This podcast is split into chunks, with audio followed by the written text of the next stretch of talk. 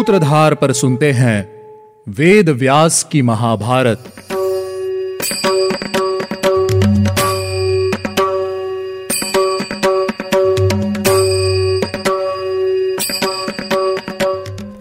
Hello listeners स्वागत है आपका सूत्रधार प्रस्तुति वेद व्यास की महाभारत में। वेद व्यास की महाभारत में आप सुनते हैं गीता प्रेस गोरखपुर द्वारा प्रकाशित महाभारत कथा। मुझे उम्मीद है कि आप सभी को हमारे एपिसोड सुनने में उतना ही आनंद आ रहा होगा, जितना आनंद हमें इन्हें आपके लिए बनाने में आता है। आज हम शुरुआत करेंगे हमारे थर्ड एपिसोड की। पिछले एपिसोड में हमने श्री कृष्ण अर्जुन और भीम की मगध यात्रा की कथा सुनी। जरासंध के वध का निश्चय करके श्री कृष्ण अर्जुन और भीम मगध आ पहुँचे थे। पूरे नगर का भ्रमण करने के बाद वे तीनों ब्राह्मण रूपधारी वीर जरासंध के महल में जा पहुँचे। आधी रात में जरासंध उन तीनों ब्राह्मणों से मिलने आया। उस समय उनका अधूरा रूप देखकर वह जान गया कि वे तीनों ब्राह्मण के रूप में क्षत्रिय हैं। अंत में उन्होंने युद्ध करने का निश्चय किया। चलिए, अब मैं आपको बताती हूँ कि जरासंध और श्री कृष्ण के बैर का कारण क्या है। यदुकुल में वसुदेव जी का जन्म हुआ। वे वृष्णि वंश के राजकुमार और राजा उग्रसेन के मंत्री थे। राजा उग्रसेन का पुत्र हुआ कंस। कंस ने संपूर्ण अस्त्रों शस्त्रों की विद्या में निपुणता प्राप्त कर ली थी। जरासंत की पुत्री उसकी पत्नी थी, जिसे इसी शर्त पर ब्याह गया था कि विवाह के पश्चात उसके पति को तत्काल राजा बना दिया जाएगा। जिस कारण विवाह के बाद ही कंस को राजा बना दिया गया। ऐसा होने के बाद कंस ने अपने ही पिता को कैद कर लिया और मंत्रियों के साथ उनका राज्य भोगने लगा। कंस वसुदेव जी की धर्म युक्त सभी बातों पर ध्यान नहीं देता था। तो भी उसके साथ रहकर वसुदेव जी धर्म पूर्वक मथुरा का पालन पोषण किया करते थे। कंस ने प्रसन्न होकर अपनी बहन देवकी का विवाह वसुदेव जी से करा दिया। देवकी राजा उग्रसेन के भाई देवक की पुत्री थी। जिस समय देवकी की विदाई हो रही थी, उसी समय एक आकाशवाणी हुई। कंस, आज तू जिस देवकी को रथ पर बिठा कर लिए जा रहा है, उसका आठवां पुत्र तेरी मृत्यु का कारण होगा। यह आकाशवाणी सुनते ही कंस ने मयान से अपनी तलवार निकाली और देवकी का सर काट देने का निश्चय कर लिया। उस समय वसुदेव जी ने हँसते हुए, क्रोध में वशीभूत हुए कंस को सांत्वना देते हुए उसकी अनुन्य विनय करने लगे। बिना किसी अपराध के तुम अपनी बहन का वध कैसे कर सकते हो? राजन, इससे तुम्हें जो पाप प्राप्त होने वाला है, उसका तुम निवारण नहीं कर सकते हो। इसके आठवें पुत्र को तुम पैदा होते ही नष्ट कर देना। इस प्रकार तुम पर आई हुई विपत्ति भी टल सकती है।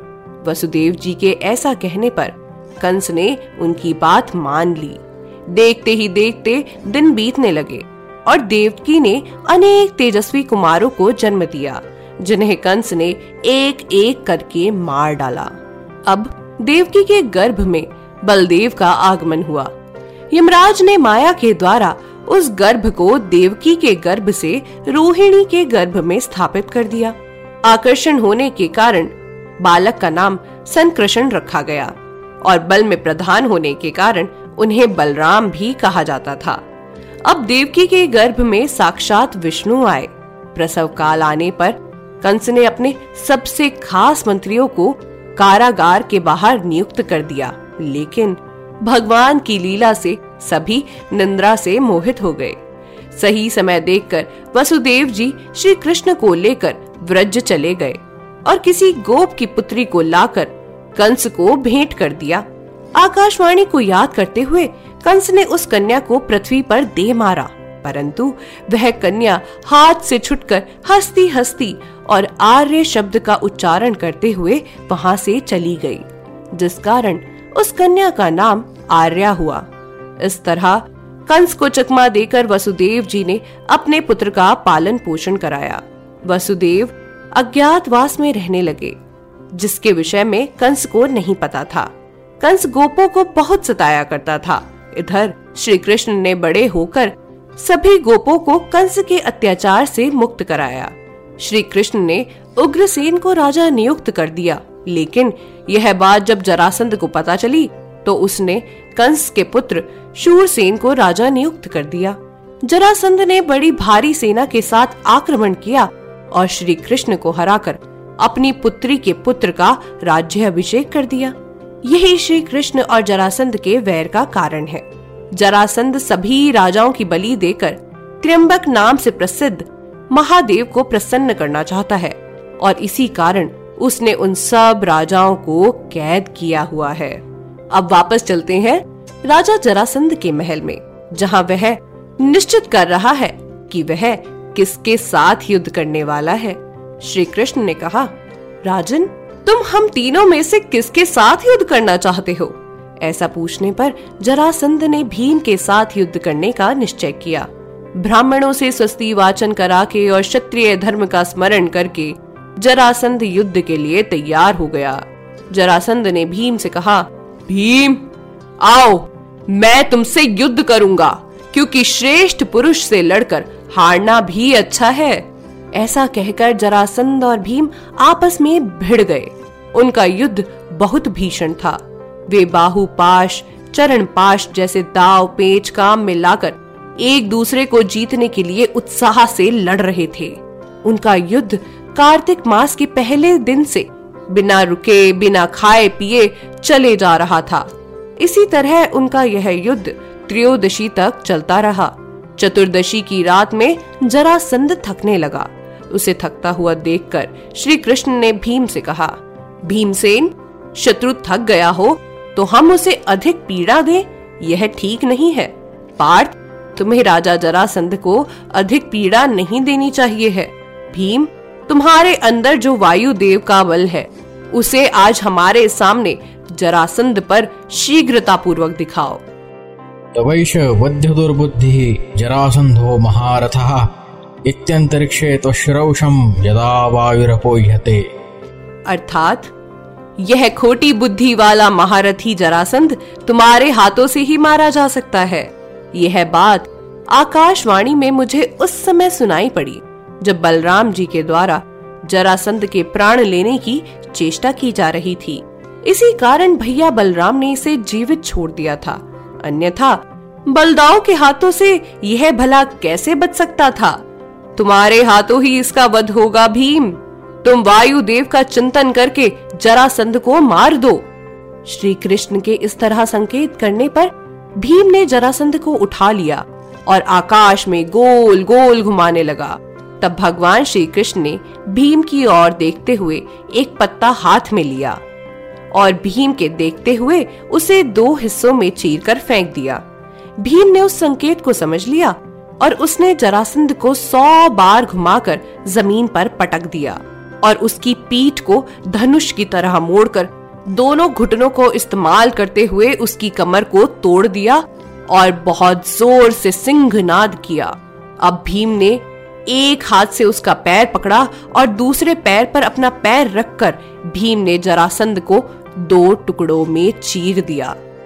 तब वे दोनों टुकड़े दोबारा जुड़ गए और अगले ही पल जरासंध भीम से भिड़कर बाहु युद्ध करने लगा।